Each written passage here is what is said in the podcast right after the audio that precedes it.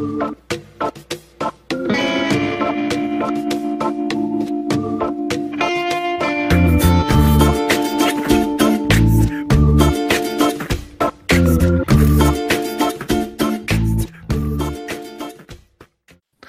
ladies and gentlemen, and welcome back to the Eagle Eye podcast. It is episode 39. We're back to our regular Tuesdays and we're back to our little wonky regular 6 p.m. for me, 9 p.m. for the people down in the East Coast, and of course, everyone down at the Central. It is 8 p.m. Thank you so much for coming and joining us alongside. We're going to talk about everything Las Águilas del América. We're going to talk about that 2 1 win over Morelia and why it uh, kind of wasn't exactly what we were expecting. And then, of course, we're going to break down everything you need to know coming up to the game against Puebla. But before I go any further, let me introduce my co host, as always, Mr. Dylan Jimenez, aka Cowboy Dave. Cowboy. I said Texas Dave. It's Texas Dave. Well, I put it. I put a spin on it. I put a spin on it. You see what I did right there? I put a spin on Yeah, it. Yeah, I did. I did. I like it. Oh though. God, I like it. I like it. Yeah, it's good. Yeah. No, no, man. I mean, if if I don't get school involved, then like, yeah, life is good. But other than that, sh- I feel like I'm ten weeks behind in the semester. You feel like you're two weeks of behind in the semester. I feel like I'm three weeks behind my life. I said ten. No, I said ten. Ten. He's Oh, a 10. Oh, oh, well. you're like I'm way. I'm. I'm. I'm, I'm last year's semester still. exactly, man. At least the Cowboys are winning, right, Dylan? That's right. Cowboys Nation. All right, Christian, how are we doing over there in New York? Uh, I'm doing good, man. School's been uh, it's been uh, it's been there. School's been there. So it sounds like school's been kicking all of our butts, which is fair enough because it's what school was meant for. It wasn't meant for you to go and learn. It was for you to learn and pre- physically and mentally prepare yourself for a beatdown of education. But as, uh, we're here, and that's the important part. We're here. We're gonna talk about Águilas del América. We're gonna break everything down. And what better way to do it than with you three, with you two gentlemen? And uh, we ready to get started? Definitely. Definitely. All righty, gentlemen. Let's get into what was Saturday's matchup against Monarcas Morelia, a game that was played under quite a bit of rain. Yes. Oh, heck yeah, a lot of rain. I feel like I was there since it was raining a lot here in Nashville. See, you guys get all this nice weather like rain. I don't know what water is anymore in California. It was pouring today here, like pouring. Ah, well, maybe one day, one day we'll have water come back into our sunny state. But it was it was a very very wet atmosphere in uh, the Estadio Azteca, which maybe played a bit of a part on how the how uh, how the teams played. But for the most part, it was an exciting matchup, knowing that we were coming into this game right after the international break. We were looking to cement ourselves even further up on the table. Like we mentioned in the last podcast, Christian, everything is very tight at the top right now. Only a couple points separate uh, teams. May, even goal differential separates teams. Mhm. So we'll talk about how this performance wasn't a part to what we wanted, and it the result is definitely not what we were expecting or possibly hoping because we could have gotten a better result, and if so, we could see ourselves even higher at the table than we are right now. yes, definitely. Like you said, goal difference is playing a part here, and judging by last game, it would have been nice to uh score a little bit more. They would have, it would have. Dylan, what was your take about uh, Saturday's game coming up to coming up to those first ninety minutes? Well, you know, seeing the lineup, you know, because obviously we see it Friday before the game usually. Um, you know, I see and I say, okay, you know, this is a pretty good squad going forward. I feel like the squad can go out and get the job done. Um, you know, if we look, if I'm gonna speak on it overall, like I know we'll break it down half by half and then talk about it overall again. You know, I say it was pretty average for the team. It really was. I don't see feel like we see saw full potential from everybody. You know, I feel like they just went out there, got the job done, and closed up shop for the day. Yeah, it really, really was like that. Dylan, do you have the lineup out with you, or Christian? Do do any of you two have the lineup, or should I read it out loud? I got the lineup right here. I'm one step ahead of you already, man. All right. Oh, right. man. Uh, Marchesin in goal. Uh, for Aguilar, Edson Alvarez, Emmanuel Aguilera, uh, Sanchez, uh, Ibargüen, Guido Rodriguez, Mateus Uribe, Cecilio Dominguez, Oribe Peralta, and Henry Martin. Now, again, with uh, Oribe Peralta's special trademark this season, it looks like to be that cam position is what we thought was going to be the case. But if you really focused onto the match, I think he played more of a striker than even in that cam position. Yeah, you see him. You see him up a lot too, especially playing next to Henry Martin, and I think that's something too to to really you know see, that's what you want to see, especially you know. I think Henry Martin works well. Like I think we talked about this too a lot of times in previous podcasts, but you know Henry Martin works well too with the with with Oribe beside him as well. Yeah, yeah, so it, it was good. It was really, really good to see Oribe Peralta actually flourishing in that striker position instead of playing in that cam role. Mm-hmm. And uh, and and we'll we'll talk about certain players that uh you know came out on top, and there was a couple of players that probably just faded into the background. Of course, everyone's uh everyone's big name player for that matchup was George Sanchez after that immense immense of a goal that he scored, uh, practically upper ninety. Yeah, that was a great goal great, great goal. But we'll talk about that. We'll talk about the second goal. We'll talk about the goal we conceded. And we'll talk about all those chances that we did not make. And we'll talk specifics about how this team could probably get better throughout the season if we actually play the way we were intended to play. But in the end, gentlemen, let's start off here. First couple of minutes. How did you guys uh how did you guys see the team? How did you guys see the the the opening first couple of minutes? Because it tells us a lot about how the team is planted and structured going forward. I think you see the team, and you know, I'm gonna go back a little bit, not too far, but whenever you know, I see the lineup too, and you know, I I think to myself, you know, I think the question you know that stands out the most is you know, how is this Edson Alvarez and Emmanuel Aguilera partnership to stand out? Because you know, you start to wonder, so why is Bruno Valdez starting? And so that's something that you know that you look forward to to seeing too as well. Um, the opening minutes come out, and to me, you know, really, you know, I feel like Morelia was was in that time of time of possession, you know, getting things done too. I feel like we weren't really there. We haven't really got ourselves planted on the ground too as well. Um, like I said, you know, at this point, you know, it's a little below average for the team, which is something that's not very good. Mm-hmm. Okay, I agree. I agree. I think we start off just the same way we've always started off at home. It just it, it seems that we just haven't been able to really hit a team uh, right away.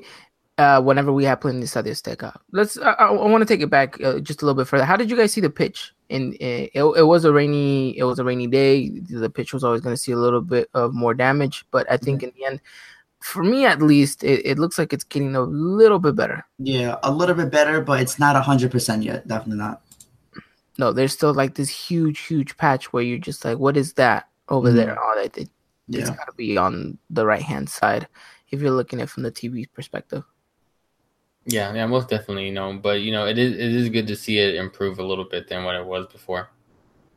All right, so gentlemen, which one uh which one player stood out to you right away that looked like they were actually trying to bring the game to Morelia? For mean, me, no, go go ahead, Christian. Go ahead, oh, okay, no, no problem. For me, it was Mateus Uribe. I think because we see Oribe Peralta, you know, play more that striker role.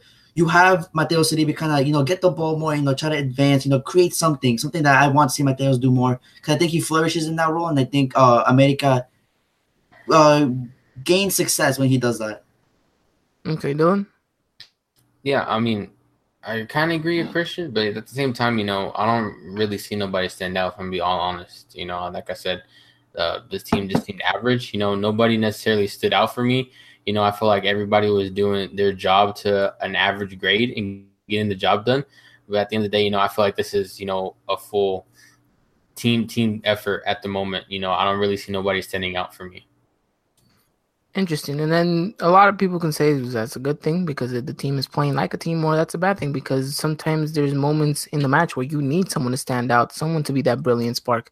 And it doesn't seem to be that case. So let's talk a little bit about our defense. You know, I think within the first couple of minutes, I think we saw a little bit of pressure from Morelia and we dealt with the situations pretty well. I think one player that we were all worried about was Emmanuel uh, Emmanuel Aguilera. Uh, mm-hmm. For the most part, I think he played probably a decent game. For the most yeah. part, yes. Mm-hmm. Yeah, yeah. I mean, and like I said too, you know, going into this game, you know, you question that it's an Aguilera partnership because you haven't seen it all season. I mean, you can kind of say that too against maybe against Pumas whenever you had that three back line, but other than that, you don't see it at all. Mm-hmm. Yeah, the three back line didn't work for us uh, against Pumas, and, and, we were lucky enough that you know Morelia didn't press us the way that uh, they should have if they wanted to get something early. But um, I think uh, I think for the most part, we should be content on how the team is a bit structured. but we shouldn't be content on how the team tries to play out their game because for the first 45 minutes, uh, up before the goal, I think this team looks clueless at times. There's Definitely. no th- there's there's there's no real sense of what the team has moving forward.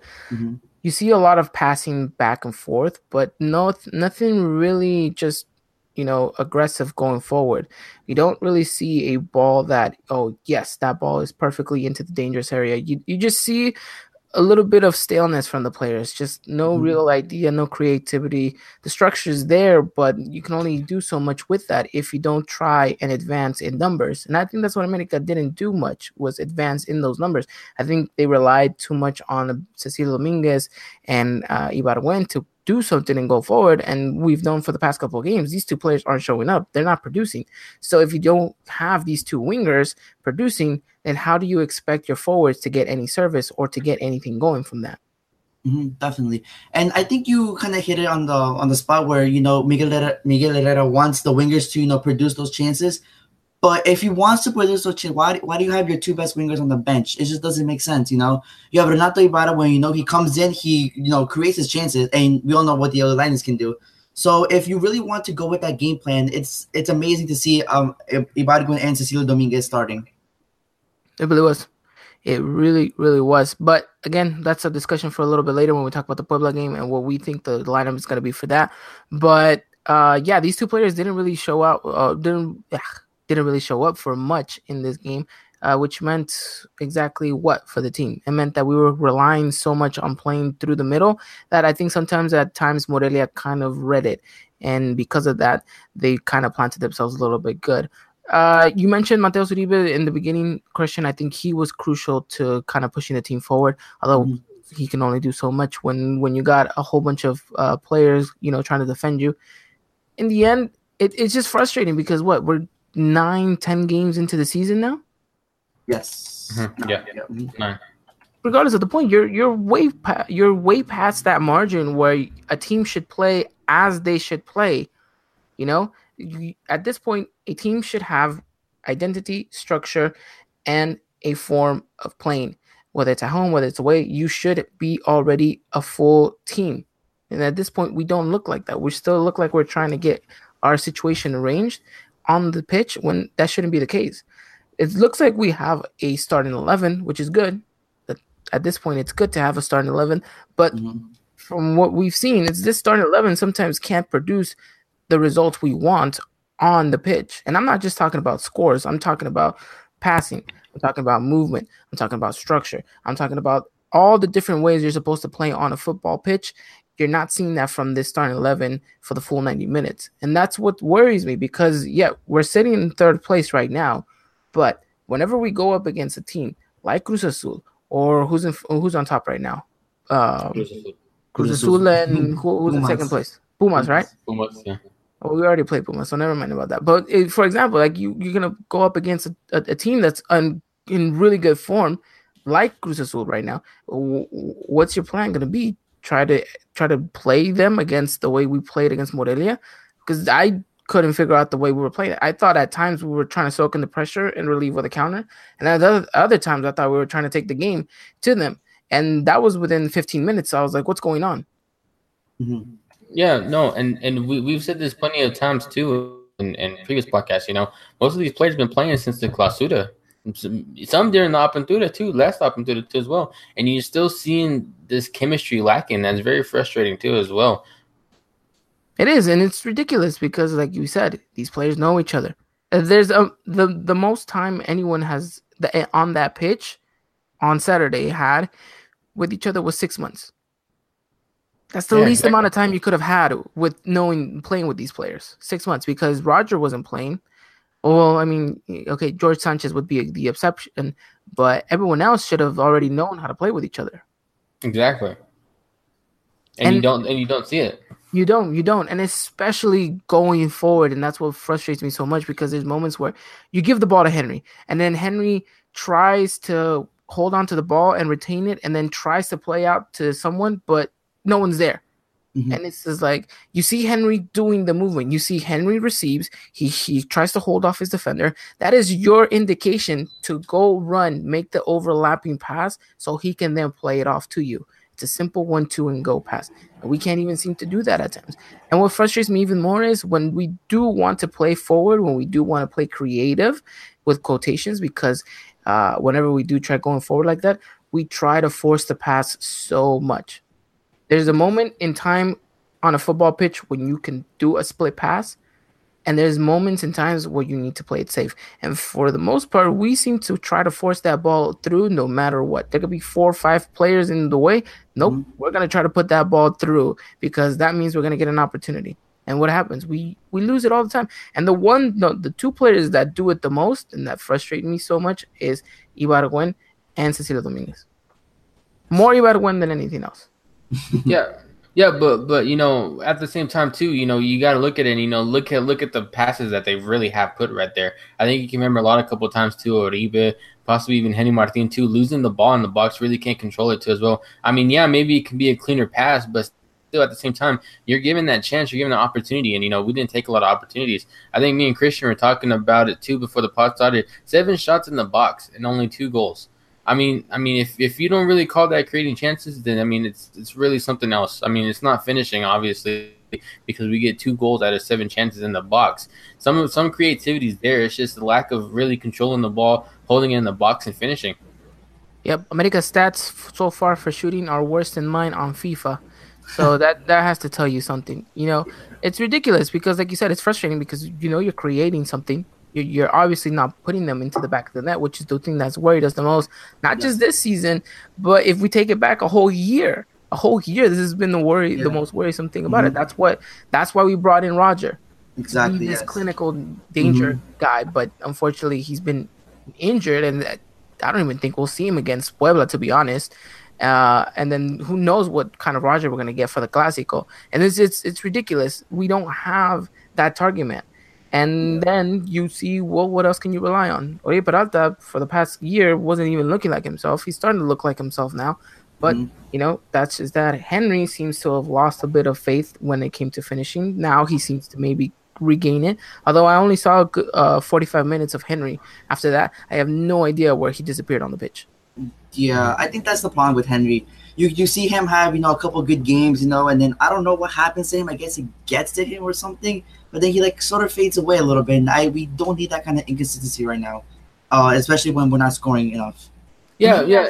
no, go, go, Dylan, no, no, but it's just, it's just a little off topic, you know. But but you know, at the same time, you know, you bring in Roger, and what does that what does that say to Henry? I mean, that says a lot of a lot of things to Henry too as well. If you're bringing in another striker, I mean, it just seems like you lost confidence in him and total fairness. And then for him yeah. just to not even start, you know, not even get some chances in the opening of the Apertura and him really starting in Copa MX. I mean, and then now returning to him just because Rogers injured. I mean, still, I mean, at the same time, you know, you got to you got to think what is that playing on him too as well.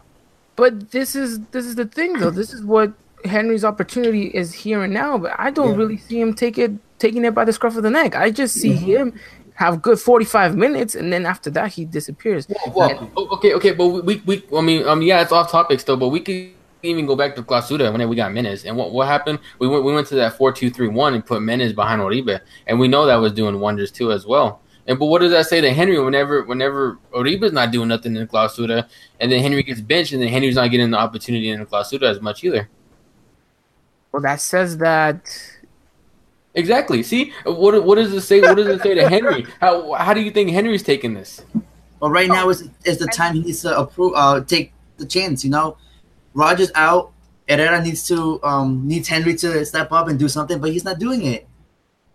And, and and that's the thing though. It's just we can we, we can argue back and forth as to why Henry Martin isn't getting minutes, as to as to why he's lacking his confidence. At the end of the day, though, we know how cruel the sport is, especially in that striker position. That is the one position that if you do not constantly keep giving, you're gonna be getting dropped out.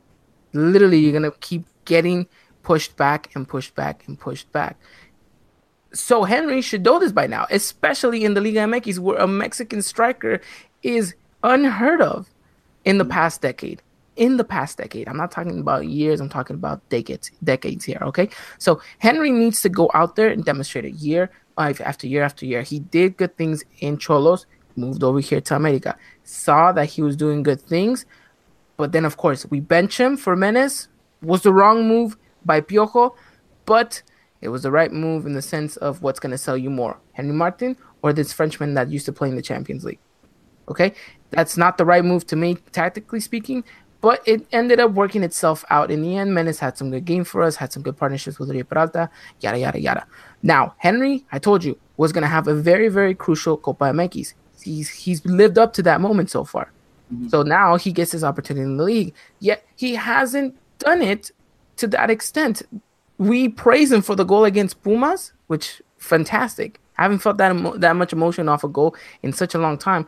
But what happened? Okay, so then he goes and we go play against Lobos BUAP. What happens there? He has what two chilenas that he tries, one that almost completely goes into the back of the net, and then dies out after that too in the Copa MX and then just keeps going and keeps going. And then we're gonna get to that point where and it's gonna be the Super Classico. Henry's gonna be on the bench again. Roger's gonna be there, and then that's it. We're gonna end up just giving Henry the mantle of the Copa MX striker again because mm-hmm. he hasn't taken it. And this Puebla match is gonna be so important for him because if he does not come out with a goal or some pretty good assists, I can bet you that Piojo is gonna say, "Okay, Henry, back to the bench."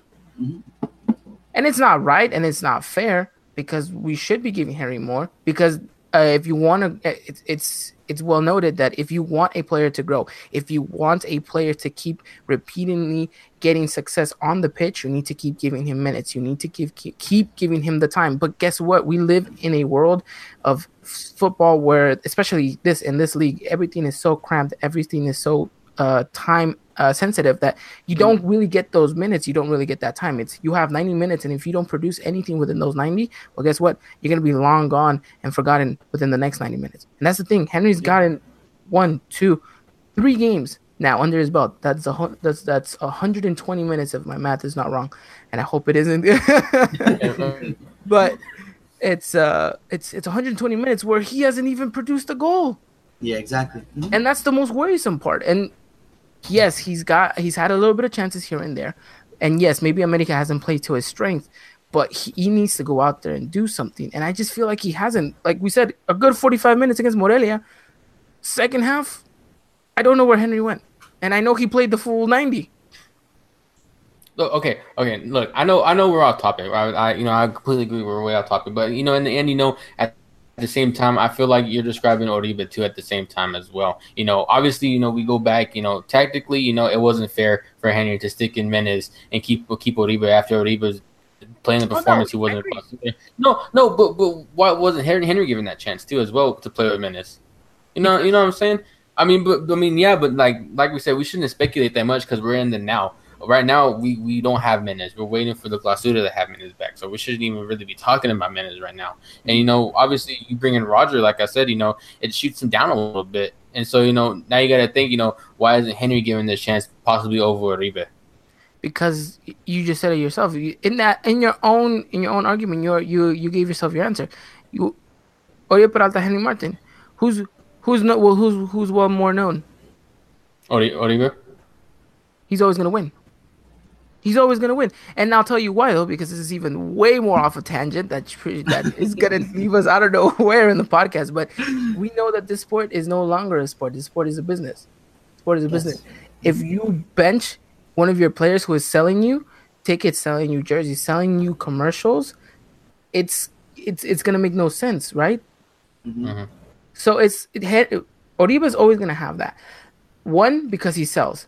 Two, because he has his track record, his history, a gold cup, uh, a gold cup, uh, a gold uh, medal winner. You know, a two-time, uh, you know, player that's been going to the World Cup, a player with experience, and yada yada yada. He's always gonna have that over Henry Martin, which is why I believe Piojo prefers to put uh, Peralta. I'm not saying it's right because you and me both were calling for Oribe Peralta to hit hit the bench, countless mm-hmm. of times last year, countless of times yes. last year. We never got that, but the sad thing is though, Oribe with his kind of track record is always gonna have preference over these newer, younger, maybe even better players. Because I, I could see Henry being a lot better than Oribe Peralta.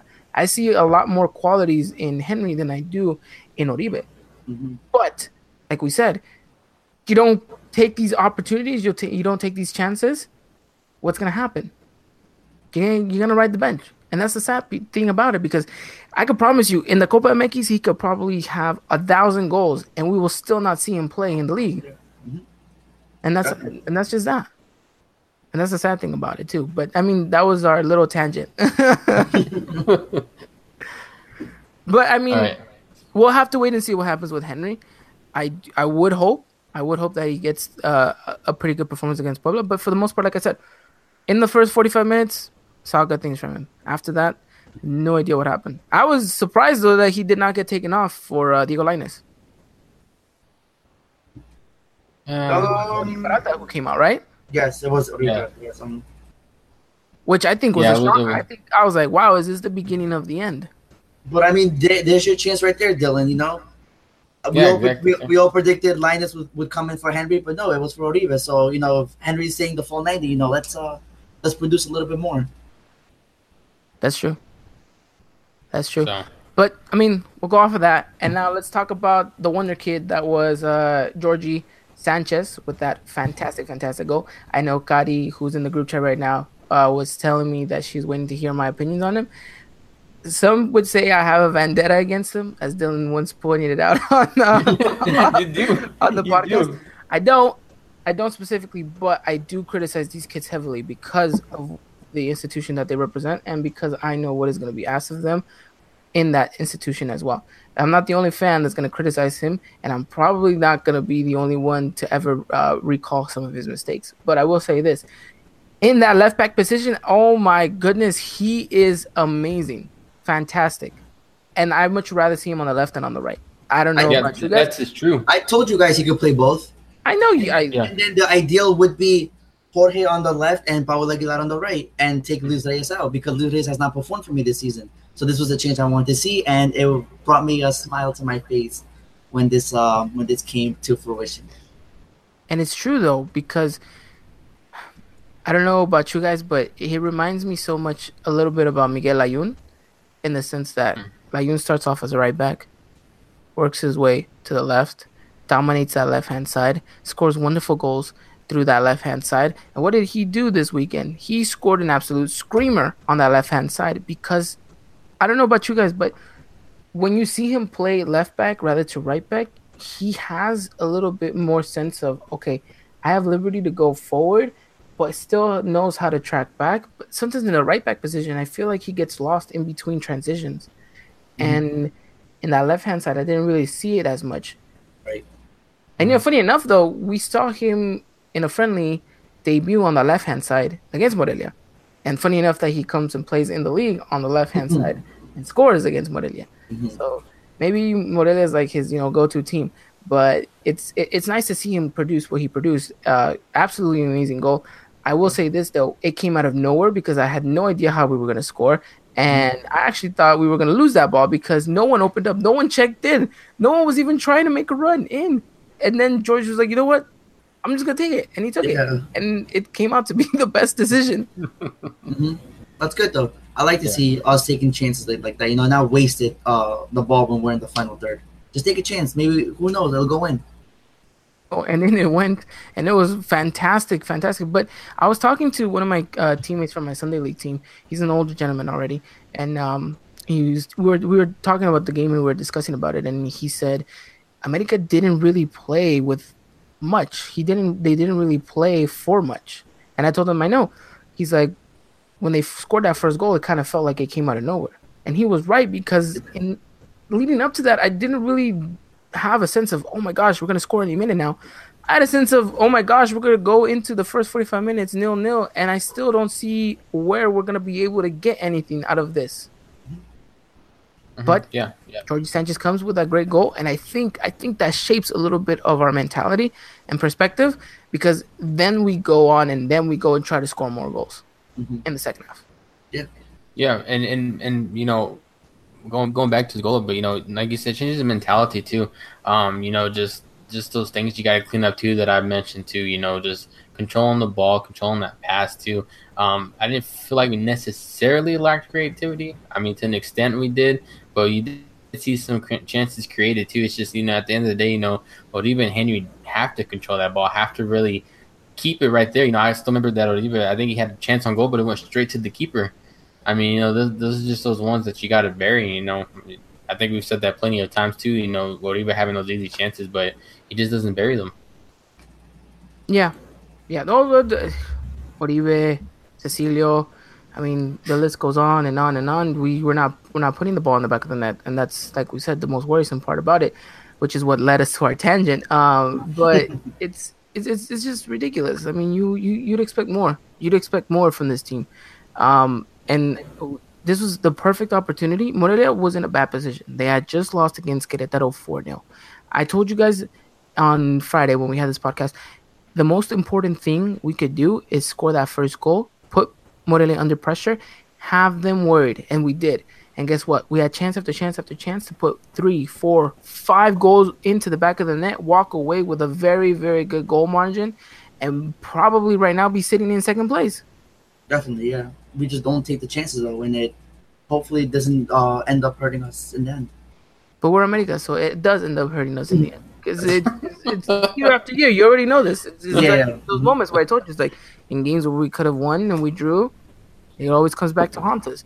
And these goals that you do not score will eventually come back to haunt you. And guess what? They almost did in those first in those 90 minutes against Morelia because Morelia then goes off and scores again.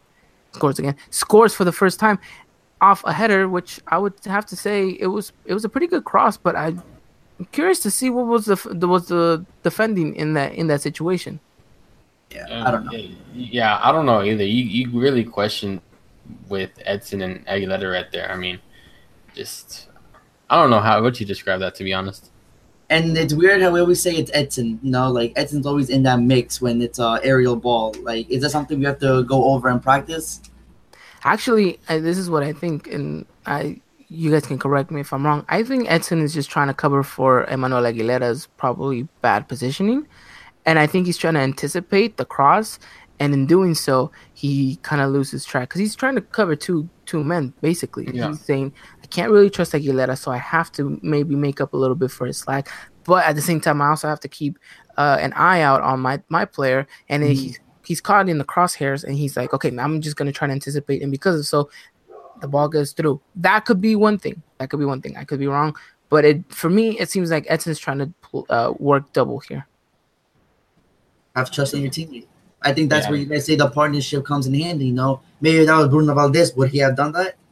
Who knows? Because you know, Edson and Bruno understand each other more, so maybe he would have like, okay, you know what? I trust Bruno. Bruno got this, so let me worry about my man, and you know, let Bruno do him.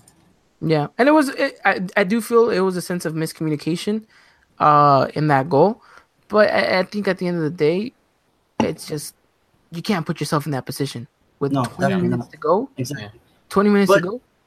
And that's been our problem all season. You know, from the 75th minute and on, we've conceded six goals.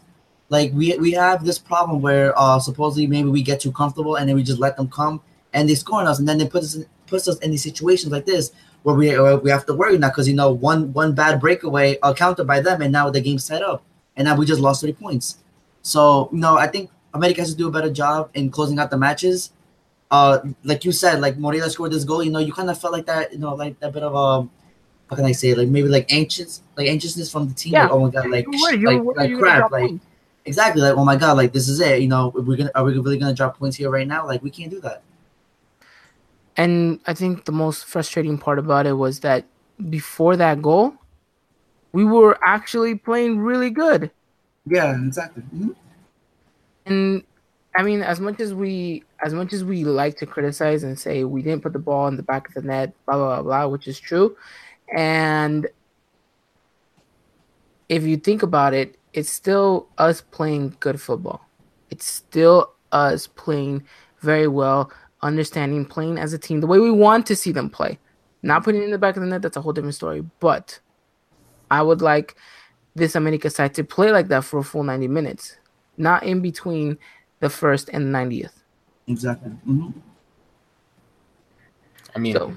I mean, that's what you that's what you wish for. I mean, like really, you know, like when's the last time you've seen that?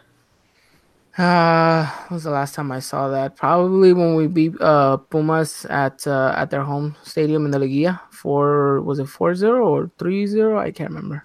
Four one, three Four one, one, three one. Four one. four one, four one. Yes, four one. That was the last time I actually saw the team play with very Yeah. good convinc- uh, very good convincing uh, plays and passing and all that stuff. That's the last time I actually enjoyed watching them fully for full 90 minutes. I mean, you know, I mean, you know, it, this is probably a different topic. You know, we don't got to go on to it, but you know, you, it's just frustrating. You know, 'cause this team has struggled with consistency for so long, and you you still question it. You know, with the players that you got. Yeah, exactly. Yeah, we're. I mean, on paper, we look like we have one of the strongest teams on in, in the league. hmm But On the pitch, it's a whole different story. on the exactly pitch, Yeah. yeah. yes. But we'll leave that at that. Two one is the end result. I mean, should we talk a little bit about the impact of Renato Ibarra and Diego Lainez because I think they were minimal. In Yeah, I was going to say that they really didn't contribute as much as I wanted them to. Um, Yeah. And I think it's just because of the. I mean, you know, you bring them on and you kind of, and by doing so, you disrupt the rhythm of the team. So now it's like you're trying to catch up these two players to what the team was already doing, and by doing so, the team then kind of backtracks, and you're not on the same level as you were 10, 5 minutes ago when you made that substitution. Now, don't get me wrong though; it's it's good to see them go out there. I think uh, I think Lainez maybe played a little bit better than Ibarra. The thing that frustrates me so much about Diego Lainez is the fact that he gets himself in such wonderful, wonderful positions, but no one wants to play him the ball. Yeah, I saw a couple times where he was wide open, put his hands up, like, "Listen, guys, I'm right here. I'm wide open. Why, why aren't you passing me the ball?" And um, it's a, it's frustrating to see because you know we know what he's capable of doing, and you know the danger that he brings to the final third. He just literally, mm, you know, ran circles around the U.S. men's national team defense, and we still haven't given him confidence to give Yeah. him the ball and do his thing. I mean, that's that's for another topic, but I mean, it's just it's it's frustrating to see him come on. You know what he's capable of doing, but the team not really giving him that much playing. Yep. Yeah, um, I gentlemen. agree. Yeah, I see. you. So we walk away with three points, three points though, three bitter points at the end because it feels like we were robbed of more goals and of a better spectacular opportunity. Yet we walk away and we sit third at the table because of it. Gentlemen, anything else you want to add on? No, Um, no, I mean, I think we talked about everything. I think I, I think I really said, you know, just uh, average performance from the team at best. I think, you know, um, we still can do better. You know, I want to see this team do better. You know, because this is very this is the tough part of the schedule now of the season, and so you know it has to get better. It is like I mentioned to you, Christian, last week. It's uh, it's it's it's do or die now at this point. You you're going up against you know oppositions that should already be you know a, a full team that that they know what they're playing for, they know what they're doing, and because of it, you know you need to be able to do the same. Now we'll have to wait and see how the team performs, how the team goes about it. But Dylan is right. It's do or die at this point. definitely. Yeah, every right. point's gonna count. It is every single point, every single point. But we walk away with three at home. It should still feel a little bit nice to walk away with something, uh, especially on what was Mexican Independence Day Eve, because Mexican Independence Day is the 16th.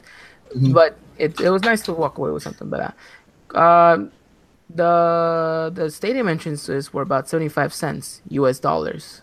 What did you guys take about that? and 21,000 win. Uh, it's, I get it. Well, I don't know. I was watching a, a vlog. This guy that goes to every America game. I don't know if you guys know him, but I was watching the vlog. He was mentioning how it's uh, it's very difficult for the people to go on Saturday only because of the holiday. But I mean, I don't know. I don't know what what to take away from that. And the other thing is too, it's raining. Not a lot of people go to the stadium when it's raining. Yeah, it's, uh, I don't I don't like that excuse to be honest. Yeah, but I mean, it's just true. Like Mhm. it's, it's been No, going no, on yeah, for yeah. a Ponchos. Yeah, ponchos. Like, yeah. Yeah, but you know how people are. Because what, what happens? umbrellas. What happens any, everywhere and anywhere where when it rains? So basically, Just- Ivan's I, Ivan's one of those people that if it's raining, he's not gonna go out. Oh man, you're one of those people that even No, but don't what happens? to New York, Don't come to What New happens? Okay, this is where I'm trying to go. What happens to the roads when it rains? And don't say they get wet. They get slippery. No, what happens to the? What happens to? There's traffic. There's traffic. Yeah, Traffic but there's always stop. traffic everywhere. If it's Yeah, a nice well- day, if it's a nice day and you have fifty thousand people, there's not going to be traffic when you come outside. Ah, but it's still, I mean, I'm just, I'm trying to give somewhat of a reason. But you know what? I don't live there, so I, I, w- I wouldn't be able to tell you fully. Fifteen was like, pesos I'm for an entrance at the Azteca. When was the last time that even happened? You know what? Oh man, if we would have known that they were gonna be that cheap, we should have bought like a, a couple and gave some away to the people down there. Yeah, Yeah, that's sure, fun. right? That would have been cool. Courtesy of the Eagle Eye podcast. Now I feel bad. Thanks, thanks for that. Uh, all right, gentlemen, we're gonna move on, on to our next topic. And uh, before so, we want to thank every single one of you guys who are out here in the group chat and uh, on the live chat. Excuse me, I always say group chat for some reason. Thank you to everyone who's come out and joined us and uh, given their comments, giving us their questions, and uh, really interacting with us. People, we are so close to that 400 mark on Twitter. We are getting so close to even bigger and better numbers that we are super super excited. We are what? We're 11. 389. Yeah, we're 11 During the time of recording, we are 11 followers from that 400 mark. So make sure you tell everyone, everyone and their mama, that they should go follow the Eagle Eye podcast because we'll be Mhm. giving a nice little cheeky little giveaway at the 400 mark. And when we get to that 500 mark, oh boy, will you guys be ready to see what we got in store for you? But in order to get there, we need your guys' help. We need your guys' support. I know you guys have done so much for us and we're asking for so much more. But we know that because of you, we can have this beautiful and wonderful community. Shout out to everyone who's out here right now, Mr. Chicken Biscuit, Cari Torres, uh, Mr. Leiva, as always, La Resaca Americanista wishing me uh, happy birthday. Thank you so much, Resaca, for for coming out here and uh, you know being part of the nation as well. Everyone, thank you, thank you so so much, gentlemen. Anything you want to say before we proceed? Happy birthday, Ivan.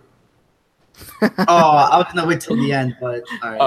Oh. We'll wait till the end. We'll wait till the end. We'll wait till the end. I'll say happy birthday to myself till until the end. We'll save it. We'll save it.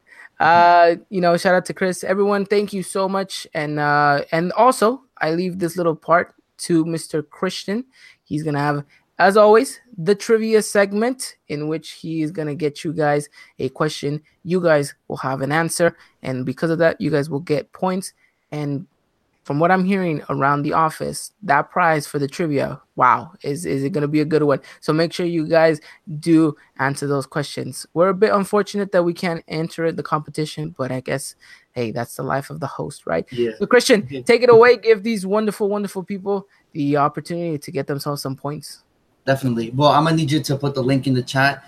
But this again, guys, thank you for supporting the pod. And this, if you guys answer this question correctly, you will get 20 points tacked on. I've updated the scoreboard, so I'll I'll tweet that out after the show if, if you guys want to check out how you guys are doing. But yes, thank you again for all the support. And um, yeah, that prize is uh it's cooking up to be something good for you guys. So thank you again. I can't say thank you enough. And uh, yeah, good luck in this in this week's question. So what is the question? Just so you know, people can have it out there. Okay, the question is: In what year did America play in their first FIFA Club World Cup? Ooh, easy. 1998. That is not, do not use that answer, people. That is completely, completely wrong. Uh, Uh, but that's actually a good one. That's a really good one because it's it it it helps it makes you Google. Because let's be honest, half of us are using Google to yeah, it's answer right. But hey, Even if Google is a power, people are still getting some of these wrong. So, ooh, interesting. but it, it, it, make, it makes for good competition though. So not everyone has the same points. that is true. Mhm. That is true. All right. Well, with that trivia question out of the way, make sure you guys do go respond. How much time do they have, Christian? They'll have. Hmm. Let's see. They'll have an hour. No, They have an hour. An so hour. you guys go out so and answer ten that forty-five my time, nine forty-five Dylan's time, and six forty-five your time. Or seven forty-five. I was close. Look at that. Mhm. Learning time, one podcast at a time. Yes. And uh, well, with that said, gentlemen, let's move on to our preview of the Puebla match. This is gonna be Friday. I know some of you do not like those Friday night matches. Eh, they're all right. I mean, Um, I mean, if I watch them Friday, I have I have nothing to do for the weekend anymore. So like, What are you talking about? There's oh well, I mean, in regards to that time, yes, I mean, go out and yeah, uh, I guess I go out go- and no, preach, go out and preach the word of America. or maybe Atlanta United is playing this weekend. Who knows? No, no, no, forget about it. Look, I, Oh. I got you. We can all planned out. I got you. We can all planned out. Look at this. Look at this. You're gonna, you, you have the beautiful, the beautiful opportunity that you live in New York. So what you're gonna do is you're gonna get in full America gear, outfit, bandana, hat, uh, flag, and Go to the everything. office. You're gonna, you're gonna go. You're gonna drive downtown in Times Square, and you're gonna, Yikes. and you're That's just a nightmare. you're gonna get a megaphone and you're just gonna preach the word of America. You're gonna say, "Hear me, hear me all." The year was 1916 in October, when everything was founded, and people will come up to you and they will think you're preaching, and you are. You're giving them the word of America. Or you go. gonna come up to me you, you- slap you me. know, you know what? You know I I I've been telling you just forget about Atlanta United because the Galaxy aren't even close to the playoff spot. Oh God, are we playing them? I don't know. Oh, I was like, no, I, I'm sure gonna stay away from the TV then. Okay. Well, we'll go. We'll, this has just been the, the, the, the podcast for tangents. All right. So Yes. let's move on Puebla. to the important part. America versus Puebla. We're going away to Puebla. It's our second time being there after playing Lobos BUAP. We're going up against a Puebla side that, well, I don't really know what we can say about this Puebla side. Inconsistent to say to say the to say the most, in my opinion. So, yeah. I mean, in a sense, that should be a little bit worrisome because we don't know what Puebla we're going to get. Mhm. I mean, recently they haven't been that that bad, but I mean they've only lost I think one. I think they're on a three game winning streak, Okay. Um, including league and Copa. The last loss I think was against Pachuca, if I'm not mistaken. Someone can correct me in the chat, but I think I'm on the ball. Okay. Now, here's the thing. What's up? going into this match, you would think America versus Puebla, mm-hmm. easy, simple, three points in the bag, let's walk away. But for the longest time now, Puebla has been a thorn in our sides, and we have yet to be able to concede a good result against them in a while. I remember them coming to the Azteca and beating us. I remember last season, in which we thought, yeah, this was going to be a pretty good walk in the park, and guess what? They walked away with a victory.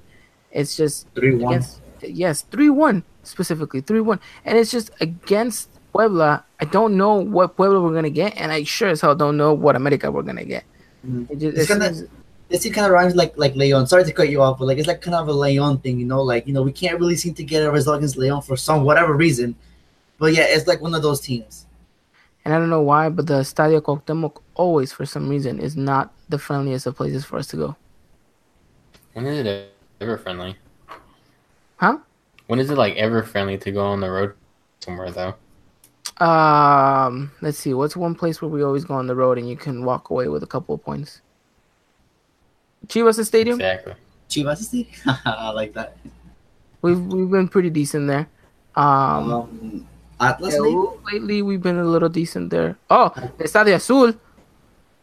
I mean, yeah, we got we were getting pretty good results there, yeah. but that stadium is no longer with us. I mean, there's been moments where America has been good away. It's just lately there's just these there's just these stadiums where you know you're going in there, and you're like, great. It's gonna be it's gonna be tough to get anything out of this one. And against Mhm, Puebla, mhm. that's that's the same situation here. And a lot I of people think, well, it's Puebla. Like, what, are- what are you guys worried about? Is what it's the sense that it is Puebla. That's what I'm worried about the most. Is I don't know what I'm gonna get from this team, and I don't know what I'm getting from my own team. That I just I feel like this is gonna be up in the air until the 90th minute. Isn't Puebla like America friendly though? Because didn't we have like a lot of America fans go to the game against Lobos BUAP? Oh yeah, yeah. I'm not saying that we're not gonna feel like we're at home. I'm just Mhm. saying it's just uh, when we go play at Puebla against one of the, uh, against them, it's just something seems to kind of just switch. Yeah. Mhm. Mhm. Yeah. But regardless of my sports, uh, my sports fan superstitious, let's talk the facts. Let's talk exactly what we can talk about. And we know that we're coming into this game on a two winning streak, correct? Correct. In league. Correct. Yes. Yes, was we beat Lobos BUAP and then we beat Morelia And We now, drew- Boom, we drew Boom against was the the game. Bucks. bef- Yeah, the Boom was games for the international break. no, the Yeah. Bulls was not against. But then we beat we beat Dorados too. So if you want to count Copa, we're on a three game winning streak actually. Yeah, there you go. Point is, the team is feeling it at this point, Yes, we haven't lost since the Leon game. right? Which is important that we stay that way because, like Dylan mentioned, it's do or die at this point of the season. Now we should be feeling ourselves in a very good position. The only thing that worries me is what we were talking about earlier: the fact that this team doesn't seem to play as a team for the full 90 minutes. Yes, that's my main concern. Now, how do we fix that coming up into this game? I mean, I mean, you, you what is? I mean, there shouldn't really be nothing to fix, really. I mean, you like, like we said, most of these players have been playing for about, at the minimum six months. I mean, what's there to really fix? I mean, these players know each other, and now it's just you know, maybe it shouldn't, it shouldn't be. Yeah, maybe try to retain more possession going from the 75th minute and on because that's where we seem to be lacking the most. Um, I like that. yeah, I mean that's pretty much all I could think of to be honest. I like that. And my fix is a fix that I know Piojo will never do, and is change formations. Yeah, I can see that too. My formation is very simple. It's very easy. It's very broad. It's four, four. Well, technically, it's a four, one, two, one, two. And let me paint the picture to you. It's actually a very central formation. It's very narrow. It's your back four. In that center defensive mid roll, you put in Guido. A little bit up and over to the right is Mateo Uribe a little bit up and to the left is the left center mid, and on top of them is a cam. And then up top you have your two strikers, which at this point is Henry and Oribe. Okay. What am I eliminating there? you lost me. How? Come on, this is not. This was not meant to be a trick question. I, I What feel like I it's a trick eliminated from our lineup in this a formation. left mid, a left mid, Not just that. wingers. There you go. I've eliminated wingers. Why though? Why have I eliminated the wingers? Because you don't like none of the wingers we got right now. yeah, that's true. We're trying to play out through the wings. It's not working for us. The wingers we have right now are not producing for us. It looks like we're going to be down a couple of players coming up against Puebla. Why not play to our team's strength, which is down the middle? We've known this and we've seen Yeah. the team flourish because of this. Play down the middle and just go and play out that way. And don't resort to trying to play the ball out wide mm-hmm. and try to get something out of Cecilio Dominguez and him trying to take on six, seven players when he could have just easily have passed the ball. And I think I like this because it, it doesn't greatly like it's not going to say that we're not going to get counterattacked, but if we do, it seems like we have enough bodies in the back to you know, kind of prevent anything from happening. So I do agree with your formation. I think I like I would like to see that. Will it ever happen? Like you said, uh, I don't I don't think so. No, no, no, it's never uh, gonna happen. No, uh, Piojo is yeah. strict to two formations. Yeah. mhm. His four four two, which he then tries to be a little bit, you know, creative and make it a four, uh, a four four one one. Mhm. But it's either that or five thirty two. He Yeah. doesn't vary off of that. He doesn't ever vary off of that. Why I have no idea. Yeah, But- this is around the time where I don't know. I feel like this is the perfect time for us to go into a much more narrow formation down the middle, play down the Mhm. middle, play through through the midfield, than to play out wide because by us playing out wide, we try we kind of stretch ourselves a bit thin, and as much as we're trying to stretch the field to open up spaces, what we're really doing is just we're telling the opposition, hey, we're gonna play out wide. All you really need to do is make sure you cover those gaps in the wings and make sure that you guys stay very central in regards to marking our def- our forwards. Okay. Yeah, basically. Now that's just me, but again, I'm not Piojo and I'm not in charge of uh, of these guys, so we'll have to wait and see. But we can most likely assure ourselves that we're going with that four four two. So, gentlemen, it's that time of the podcast. Give me your predicted lineup for uh, for Friday, and then we'll talk about possible absences. Okay. I guess I'll start. Go for it. Yeah, go All I'll have Marchesin in net, Pablo Aguilar on the right, Edson and Bruno Valdez in the middle. And if Jorge Sanchez is available, I'll take Jorge Sanchez on the left. Um, on the left, I'll have Cecilio Dominguez. In the middle, I have Mateo Zingido. On the right hand side, I will put Renato Ibarra, and up top, it's Oribe and Henry. I mean, yeah, I mean, I really think that's your strongest lineup at this point. It's, This it's- yeah, it, it really is. I mean, it's- especially if you know, I, I know you're going to we're about absences in a minute, Mhm. uh, Ivan, but you know, I mean, it's, it's going to be really crucial if um, uh, Sanchez is going to be ready. I mean, uh, it's speculation right now, but I mean, I know that he didn't finish uh, training as a precaution, but right now, I mean, you just don't know. Yeah. Okay, so let's let's put out a lineup just in case these players aren't able to make it. So, who is your left back in that situation? Exactly. Who is your left back? Vargas is out. Because Vargas is out, yeah, and you don't have Reyes- Luis Reyes. Reyes can play, but they don't want to risk him. Yeah, they're gonna wait till, till they play Chivas. So who's your left back? Edson. And then you put Igal, uh, Emmanuel Aguilera and Bruno Valdez in the cen- in the mid. Unless you want to bring up someone from from La Cantera, and then you can do that as well. I have your left back. He goes by the name Tony Lopez. You can play left back too. I didn't know that. actually. No, no. I know you don't like it. You don't like it, but what did I say during the Super Classico USA? Yeah, yeah, I'm- I know, I know, but That's what we're gonna resort to. We're gonna resort to that because I don't. If the Sanchez situation, you know, worst case scenario is that he does have a knock and they won't risk him uh, for Friday, then you have to put in someone there who has shown that he can play there. And I have to give it to Tony Lopez. He had one hell of a game against Chivas in that left back position. I didn't like him there. I thought he flourished more in the left mid than anything else. But I think if it's gonna, you know, if push comes to shove, we might see that in uh we, we, we might see Tony Lopez in that position. I mean, still though, still, I mean, Yeah, it's it's risk. That's a risky move.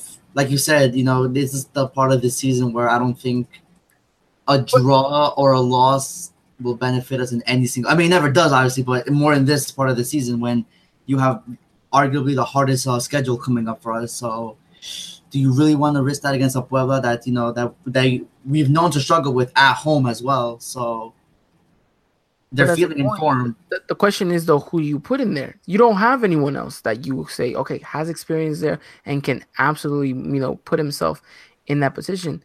Vargas is out, Reyes is out, Georgie probably is going to be out too.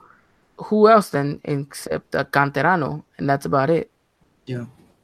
I, I I mean, you know, I this this is this is the point in time. You know, I you know I respect the move. You know, Aldo Cruz is going to Necaxa, but you know, this is the point in time where I think uh, Aldo Cruz could have stepped up too as well.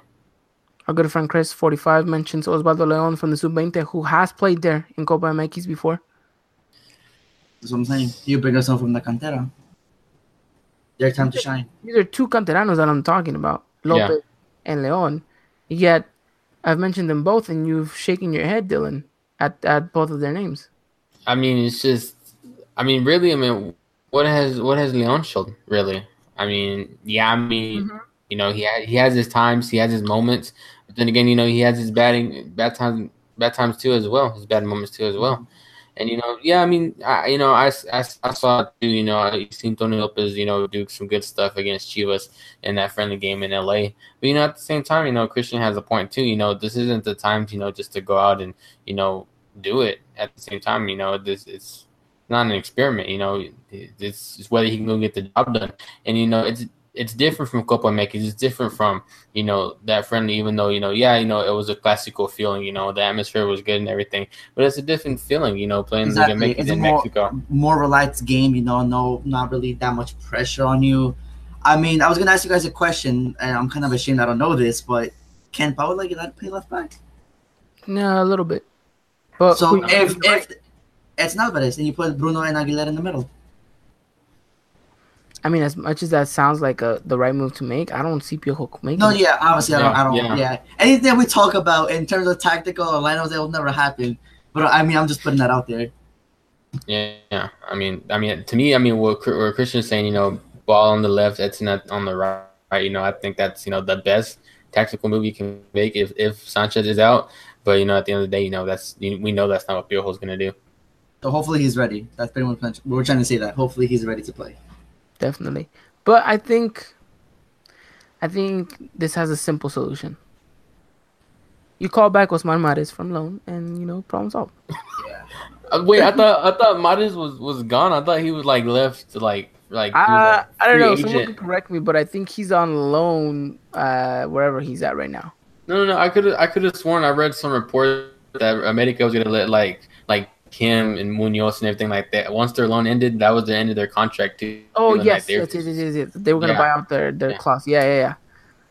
Never mind then. Looks like we're still in the same situation. But actually, let me shed some light on what the Georgie Sanchez situation. It looks like last thing I read was uh actually he didn't finish training because he kind of rolled a little bit of his ankle, but it wasn't uh it wasn't that he was actually hurt. He they just didn't want him to continue training just to kind of re- rest and relax. So Yeah. it looks the like it looks like it's not too bad, so we can most likely assure ourselves that he's gonna be there against Puebla. We'll just He keep made you guys trip. updated. Yeah. mhm. Him and Lainez made the trip, correct? Yes. Yes. And uh, well, let's talk a little bit about Lainez. It looks like he, after Bruno Valdez made Okay, very bro, tell me what the hell is Bruno going in like that in training? Please tell me. I don't give a damn about as much the scene situation. What is Bruno Valdez doing that, dude? Please tell me. Somebody, please explain. Somebody step up and tell me, please. he's doing his job. But really, dude, in training, come on now, man. okay, put yourself in Bruno's shoes. He just rode the bench. Uh, he just rode the bench against Morelia, and it looks like Aguilera has his spot. He he's not on good terms because of the red cards he's picked up, and he had a poor performance against Pumas. What does he have to do to prove to Piojo that he's ready to go? Well, he has to give 110% at practice, which means going into these dumb, stupid challenges, reckless sometimes, so he can show himself, hey, Bro, I'm gonna still, give my all on practice, so I can give my all during the game. Dumb, there it is, dumb, stupid challenges, bro. I'm, bro, I'm telling you. That, You really like Osmar Mares over Samudio? no, I was just joking around. Oh, I was about to say. I was. I was about to say. Oh my god. But but but but still, man, that that's the whole that's the whole point. That's the whole point. I mean, really, like we'll go back to the last time Bruno really had a handful of stupid, dumb challenges. I mean, yeah, I mean, but like in training, I mean, you you want to go out and prove your point, dude. After you got benched, but you got to do something stupid and reckless. I mean, that that's that's what's dumb to me. That that's what that's that's what's dumb. I mean, I get That's it. not, that's not proving your point. That's not proving. That's not proving your presence. That's not proving your dominance, bro. That's just going on, just being stupid and reckless, like you said. That's not proving that he needs to be back in there. If he really wanted to do, if he really wanted to prove it, he wouldn't have done that. I think he was just. I think he was trying to go in and and yes, he was a bit reckless, in which it happens at training. Let's just be lucky that he didn't break Lainez Yes. and that he uh the Lainez looks like looks like it's just a knock. It looks like it's just a knock. Worst case scenario, he'll miss this game. That's yes, but that's That's about about it. It needs to be about it because our next game after that is Chivas, and we need Lainez for Chivas. Oh, he's not gonna start against Chivas though. He's gonna be an impact sub against Guadalajara. I Yeah. uh, Yeah, I don't think Lainez will start against Chivas either. Trust me. It won't, Yeah, he it- won't. We won't see Lainez start for America until the clausura.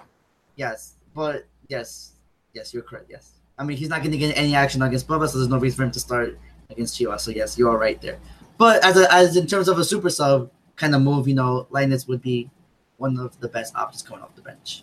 And I've argued this case that Piojo loves him as a super sub, and I, I kind of do too at times. But then there's times where he only puts him in for like ten minutes, and I'm like, this is no time. Yeah, that's he no doesn't time, have enough time to be a Mhm. super sub in ten Exactly. minutes. Mhm.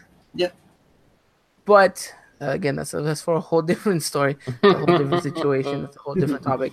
But uh, luckily enough, Diego Lainez will probably only miss against Puebla. Uh, They'll do more on him tomorrow, and we'll get more further information. But for the most part, I think he'll be okay. I think he'll still make it to the bench. I don't know if we'll see him, depending on how the game goes. We'll have to wait and see. Yeah, I mean that's all you, that's all you can do is just wait and see at this point. But So now that we went over this, let's talk a little bit of what we need to do on the pitch once we have our 11. Any takers? Position, uh, controlling the ball. You know, the easy touch. You know, just you know, not, don't have a heavy touch. I mean, because I mean, look at it, dude. I mean, if you go back and watch the Morelia game, you know, how many times were we in the box, but even Henry just don't have a good touch and like they lose they lose the ball. Yeah. Crucial for this game is going to be possession. It's going to be for us to come out organized with set structure that we have. Play a very possessive game, which means us have the ball more, Puebla's doing more of the running. And then being smart enough from that to take your chances on. I promise you, if we play, if we take the game to Puebla, we will get opportunities. If we take the game to them, we will find ourselves in open spots. Now, this is this is where Henry Martin and Cecilio Dominguez are gonna be crucial because they both drift towards that left hand side, so they both sometimes end up linking up with each other. So Cecilio Dominguez needs to prove to us why he still is wearing an America jersey and why it is that he that we rate him so well. Why does he have a 75 rated on FIFA? I want him to show me why he has a 75 rated on FIFA now in FIFA 19. So go out there and show me. I don't care if it's against Puebla, but show me why you have that rating. You know, or else he's gonna get downgraded to like a 72. I don't want that. And uh and then and then Henry, of course, if you get the full 90 minutes, Henry's Henry. I need to I go. mean, I need uh, to go. yeah, I mean, Score, I- definitely, yes. yeah, I mean that, that's all you can ask from Henry at this point. We asked for a goal and watch him score an own goal. Oh, dude, stop. For real, dude. Hopefully not. Knock, knock on wood, please. Knock on wood. And I um, don't got no wood. uh, and then just you know, go out there and, and, and prove why you're third, almost second place in the league. You know, continue that good run of form. Play the simple ball. I know that we've played very, very good football within you know patches of of each game. Just try to extend that. Try to grow from that. More consistent. the, the team the team knows what they're playing for. The team knows who they are. There's just something that just kind of doesn't click sometimes, but for the most part, they understand each other. They know what they're playing at. Just produce that. on At the times, seems like all the time. Yeah, but there's moments in each game where you're like, "Wow, we're playing good," and then I don't know from where and on, it just something happens that we just switch off. Yeah. You know, it's that Yeah. keep that switch on. That's all you need to do. Because that- 90 that's what I'm minutes. saying. I mean, but that's that's the toughest part too. A lot, you know. I know we talk about consistency a lot too, but you know, being consistent that's the tough part about it too as well. But you know, you want to see this team be consistent because they have the players to be consistent. They have the coach that can keep them consistent too as well. But you don't ever see it. And sometimes I feel like it falls on the players more than it does on the coach because there's times where Piojo is yelling at his players like, Yeah. "Why are you doing what you're doing?" And I think you Mhm. hit it on the point. I even I think we need to stop forcing the passes so much. I think if you know we hold the ball, we hold onto the ball a little bit more. You know, pass pass around, open up the spaces. You know, we might see more chances coming in, and better chances at that for us to convert and score. Like you said, forcing the pass just leads to bad things happening. You you give the ball away, and next thing you know is a counter attack, and now you know you're down one nothing, and we can't afford that you know, relax a little bit, take possession, take control of the game, and let's see where that takes you. Exactly. Couldn't have said it better myself. Couldn't have said it better myself. What should we worry about Puebla though? I uh, mean, like their, you said, their you- attack is pretty good, though. Yeah, I mean, you you don't know what you're getting from them either, too, as well. I mean, mm-hmm. despite you know this this recent good run of form from them too, as well. Puebla, Puebla can show up, or they can, they can't show up. I mean, it's one of the two, and you know we'll just have to really find out Friday. You know whether they have showed up or not. To any Puebla fan that is maybe probably listening, I am about to give you a hint on how you guys can beat us on Friday. Attack through that left hand side, and you guys will exploit us. Because against Morelia, I didn't see George actually get that much of confrontation from a winger. I saw them try to play a lot through the right hand side. I want to see him get tested a little bit more on the left hand side. I seen him enough to know that he can hold his own. I just want to see constant threat going through that left hand side in order to say, okay, yes, he's solid there. And then if George is not playing on that left hand side, Puebla's gonna have a field day if they if they try to use utilize that area because whoever is gonna end up playing there is not gonna have as much experience as anyone else. No, yeah, they really are. So we need to patch that left hand side somehow, and that means Cecilio Dominguez dropping. What's William De Silva when you need him?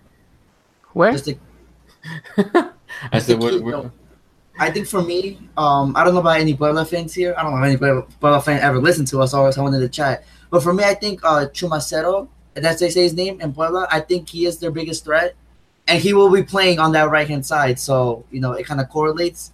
Yeah. Onto where you guys can attack us and you know give us the, the you know danger. So just Yeah. uh, keep an eye on that. Alrighty. So there, the boys have broken it down for you all. Get ready for that Friday matchup, which is at uh, 7 p.m. my time, which is ex- exactly going to be 10 p.m. your time, Christian, and uh, 9 p.m. your time, Dylan. So a lot, a lot to look forward to this Friday night, and then we'll have to wait and see whether or not we're going to go celebrate that night, or we're just going to wallow in our pain. But gentlemen, it's that time of the podcast. Give me your prediction for Friday. I already, um, I'm gonna go with two one. Again, Okay, Two nothing. two one for me. Two one nothing to nothing. for Christian. That clean sheet needs to happen again. Macho needs that. Okay. I n- I would go with that 4 0, but as you guys know, I retired it, Yeah, it's It's very a win. down. tucked away. Mhm. And uh, I'm going a little bit dull and conservative here, but 1 0. I was waiting for Ivan to feel like, oh, 6 0. that would be nice. Yeah. Wow, I think Puebla's attack is very good in, in Christian Palacios and Lucas Ca- Cavallini. I think that's his name, Cavallini. So- yeah, the Canadian, yeah. So it's, it's a good team. You know, we can't underestimate them. But I think I think we'll be able to um, to hold our own and come out with the victory.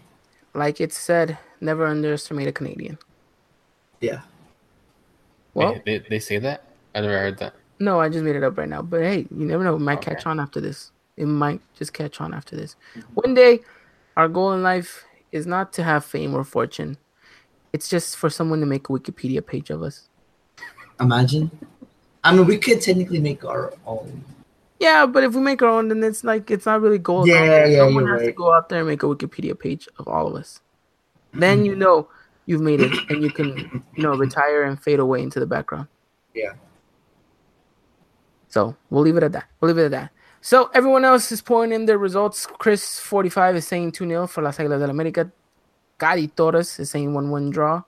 Uh, she has a bit of voodoo, so that might actually come true. We'll have to wait. Yeah. Uh, but you know, for the most part, it looks like everyone else is pretty confident in America win, As we should Yeah. be. as we should be. Although, should be from this point out. uh, as, yeah, but I mean, it's America, so maybe we take everything with a grain of salt here. That's true, too. Oh my goodness. Well, gentlemen, anything else you want to add on about this uh, preview? Let's just stay consistent and you know let's uh retain possession after the 75th minute. You know, don't get don't get relaxed. Don't put your arms out thinking you've won the game if we're up. You know, um, just keep playing. No, don't let them don't let them have an inch. You know, we, we don't we don't need that. We don't need that right now. So yeah, Yeah. When in doubt, as a defender, play it out. That's all I'm gonna say. What, do- what do they say for goalkeepers? Um, don't get scored on. Ivan, you know that. I know that very, very well. All right, gentlemen, that wraps it up. We're very confident, and like we mentioned, that game is gonna be 7 p.m. my time, which is Pacific time, 9 p.m. Central time, and then 10 p.m. Eastern time. So make sure you guys are ready to watch. Mountain time. and Mountain time, 8 o'clock. Yes. but. But Before we go, everyone in this chat, I'm gonna link Ivan's Twitter. Not gonna link. I'm gonna put it in the in the in the chat. Go wish this man a happy birthday. This guy does so much for us and for this community, and you know he needs to be uh he needs to be felt loved on this on his day. Happy birthday, Ivan! Uh, I hope you uh, had a good day today. Thank you so much, Christian. Thank you. It's been it's been fairly well. So thank you. Oh my gosh, No. Ivan, Uh huh. you make me feel so young. huh. well, you will. That's the point. That's the point. How's that the point? Well, I don't know. We're always supposed to feel young. That's- Do you ever, I- do you ever, You ever run into that negative person in life? You're like, yay, one more year closer to death. Oh yeah, that's me. Oh, I'm kidding. No, um, no, but uh, thank you to everyone who has wished me happy birthday through Twitter. Uh, my own, you know, my own friends and family. Uh, to you guys who you know who who've mentioned me today. Thank you so much. Um, you know, it really makes uh Chepe Guerrero, aka Ivan. I will take that. I will take that. Uh, thank you, Chris. Um, no, but thank you so much. Turning 23 years old, I am ready to officially put in my retirement papers, and uh, no manches. and No uh, it is crazy. But thank you so much for everyone, really, for for the birthday wishes. I've never been really one to kind of make my day kind of my day, but it's it's nice to be felt loved and everything. So thank you to the both of you for wishing me happy birthday. To everyone on the chat who's wished me happy birthday, and uh, everyone on Twitter, everyone on Instagram, anyone and everyone. Thank you so much for the love and the support. And it just you know it makes you feel a little bit more connected to the community. Yes, dude. You know, you know, I'm, I'm gonna go off on a quick tangent. Not necessarily tangent, but just a little s- quick story. I met this guy today who works for the bilingual newspaper here in San Angelo, and um, you know, I was actually telling him about the podcast and um, how the English community is growing, and he was talking about, oh, that's so cool and stuff like that. And so I'm like, it just feels great to be part of this this whole thing. You know, Kari being here to support us, the stuff she does for Foot Max Nation. The, the And, you know, uh, yeah, and, and us growing too as well, and like all the other people that support us, like Cesar, Tom, and all them too as well. Ultimately, yes, yes. And with that said, make sure you guys do follow us on Twitter at EagleEyePod, and uh, Right make there. sure you guys Right right there, Christian. Yes, am I, am I pointing to the right thing? Yes, I am? Okay, good. Right there, guys. right there, EagleEyePod. Uh, we're so much closer to that 400 mark, and uh, once we get past that 400 mark, that 500 mark is going to be really, really, really good. So make sure you guys do follow us on Instagram as well. Same, same handle at EagleEyePod. Right here, guys. Again, right here. Right there. Right there. you guys follow us. We're gonna try to do our best to keep you guys updated with everything picture wise in Mhm. regards to Las Águilas del América. And in the end, it's just a way for all of us to, to kind of just communicate and grow as a community. So with that said, gentlemen, anything else you want to add on? No, I'm good. Happy birthday. Thank you, man. Thank you again. Well, ladies and gentlemen, come to the end of the episode. Thank you so much for joining us. Be ready for Friday. If you're gonna go out and drink, make sure you guys do it near a TV so you can watch the game, and uh, you know everything, and hopefully everything plays out for us with three points in the bag. With that said, gentlemen, thank you so much for taking the time and coming out and talking everything Las Águilas del América. Dylan, Christian, thank you.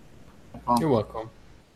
And everyone, thank you so much for your support, whether it's SoundCloud, iTunes, or here in the live chat. Thank you so much for coming out here. Make sure to answer that question you have about uh, a couple of. Well, actually, no, the time passed. No. Oh no, no, no, no! It's it's it's no. You still have uh, you still have about like thirty minutes. So make sure you guys go answer that question. Uh, the year is 1843. And with that said, ladies and gentlemen, thank you so much for coming out and supporting us. We'll see you guys very very soon. Follow us on Twitter, like I mentioned, because we will keep you guys updated with everything news, uh, game stats, uh, you know, everything, everything, the full nine yards. We'll have you guys covered on Friday as well. And and a little quick quick uh, sneak peek. It's Clásico week next week, so uh, we're gonna be hyping it up starting from Monday. It's gonna be interesting. It's gonna be fun, and I believe there should be a rematch played on Twitch in regards to FIFA, but we'll let you guys know exactly what's gonna happen to that. So, with that said, ladies and gentlemen, thank you so much for your support. We'll be seeing you guys very, very soon. It's been the end of the Eagle Eye podcast. It's your host Ivan signing off. Thank you again for everything, and we'll see you guys very, very soon. Next time. That was horrible way of ending it. I have no idea what I was doing. All right, never mind. All right, we'll see you guys. Bye. Vamos America. Bye, guys.